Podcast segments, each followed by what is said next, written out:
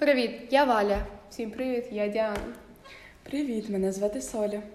Hello, я Настя. Привіт, я Даша. Привіт, я Юляна. Давайте спробуємо ознайомитись з новими назвами вулицям міста Львова у зв'язку з деколонізацією топоніміки. З якої вулиці почнемо? Давайте з вулиці Галицької армії. Вулиця Глінки входить до переліку 53 вулиць Львова, які під час процесу дерусифікації було заплановано перейменувати. В онлайн-голосування, яке тривало в червні 2022 року на сайті Львівської міської ради, найбільше респондентів проголосувало за пропозицію перейменування вулиці на пошану українського композитора Мирослава Скорика.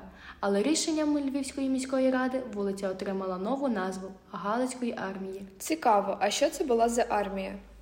Ну, Галицька армія була сформована в листопаді 1918-го на початку українсько-польської війни 1918-19 років. Це фронтові збройні сили Західноукраїнської Народної Республіки. А хто її очолював? Командантами армії були Вітовський, Косак, Стефанів, Омелянович Павленко, Греков, Тернавський та Микитка. Яким були формування та організація Галицької армії? Ну, якщо так говорити, загалом нові збройні сили творились повільно. Перші ж дні війни не було розроблено як такої системи формування армії. Наприклад, новостворені частини мали довільні структури, іменувалися за назвами своїх місцевостей чи іменами командирів. Ого, серйозно, і як же вони називались? На базі легіону українських січових стрільців створено перші бойові групи Старе село і Схід. Одночасно діяли групи Сокаль, Угнів, Щерець, Наварія, Рудки, Хирів, Південь. На півночі Сокальська, Угнівська, Равська, Яворівська, Янівська. Групи у грудні 1919-го об'єдналися у групу Північ. Так, а чи знаєте ви, до речі, що крім стрілецьких бригад формували ще артилерійські підрозділи? Наприклад, у сьогоднішній Кам'янці-Бузькій було захоплено кілька австрійських гармат і сформовано одну з перших у Галицькій армії артилерійських батарей, яка, можна сказати, стала зародком цілої артилерійської групи. Тільки не кажіть, що Галицька армія мала ще й авіацію. Саме так вона ще й мала авіацію. У містечку Красному було створено перший авіаційний загін у складі 20 літаків, командиром якого став Петро Франко. Дівчата, зачекайте, ви згадали Петра Франка? Це син чи брат Івана Франка? Звісно, що син Івана Франка. До речі, на захисті суверенітету ЗУНР стояли також інші армійські структури: залізничні автомобільні частини, служба зв'язку, відділи розвідки та контррозвідки, польова пошта, польова сторожа Галицької армії, санітарна служба, яка в січні 1919-го мала п'ять польових шпиталів. Добре, а в яких військових операціях брала участь Галицька армія?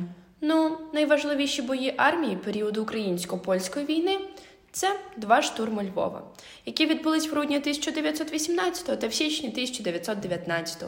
Відповідно, це були Вовчухівська та Чортківська наступальні операції. У серпні 1919-го галицькі частини взяли участь у поході на Київ. Цікаво, а чи мала Галицька армія якусь особливу уніформу? Так мала. У березні 1919-го було розроблено однострій. Уніформа складалася із блузи австрійського покрою з чотирма кишенями і коміром, штани того ж покрою і черевики з гетрами або чоботи. А якось відрізнялися роди різних військ? Так, до прикладу, піхота мала темно-синій колір форми, кінота жовтий, артилерія червоний, жандармерія вишневий, технічні частини сірий, зв'язківці темно-зелений, медики чорний та служби тилу світло-зелений. З таких кольорів навіть нашивали зубчатку на комір бойової блузи. Цікаво, яке було озброєння? До переходу армії в липні 1919-го за Збруч на територію ОНР більшість озброєння була австрійського, а на озброєнні авіації були літаки європейського виробництва, німецького, французького, австрійського та англійського. Вояки Галицької армії мали якесь матеріальне забезпечення, можливо, соціальний захист? Ну, звісно, що мали. Старшинам належала доплата на квартиру. Звісно, залежно від місця дислокації війська від 80 до 420 корон. На придбання однострою від 500 до 750 корон. На фронті навіть старшинам дозволяли мати чуру. Додатково по 10 корон отримували водії автомашин. А поранені та хворі мали оклади із фронтовими додатками. Ув'язнені 6 корон щомісяця. Додаток для фронтовиків визначали як бойовий для частин, що безпосередньо брали участь у бойових діях. Діана, розкажи, а скільки платили льотчикам? Летунам належало отримувати доплату до основних окладів залежно від посади.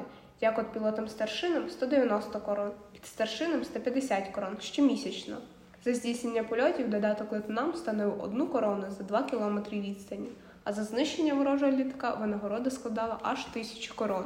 Ну а за випробування кожного літака 100 корон. Якою була доля вояків Галицької армії після визвольних змагань? У 1920-21 частини УГА інтерновано в таборах Чехословаччини, де вони перебували до припинення у відні діяльності еміграційного уряду ЗУНР. До речі, за підтримки галицьких стрільців у Празі створено музей визвольної боротьби України, який діяв до 1948 року. Підсумовуючи вище сказане, можемо зробити висновок, що ОГА була дуже добре організована, досить дисциплінована і боєздатна. Також відзначалася високою національною свідомістю старшин і вояків. Навіть незважаючи на нестачу матеріальних засобів та труднощі, УГА була найкращою армією серед тих, що постали на руїнах Австро-Угорщини. Так, існування УГА має велике історичне значення. Вона відновила українську військову традицію на західноукраїнських землях. Дякуємо, дякуємо.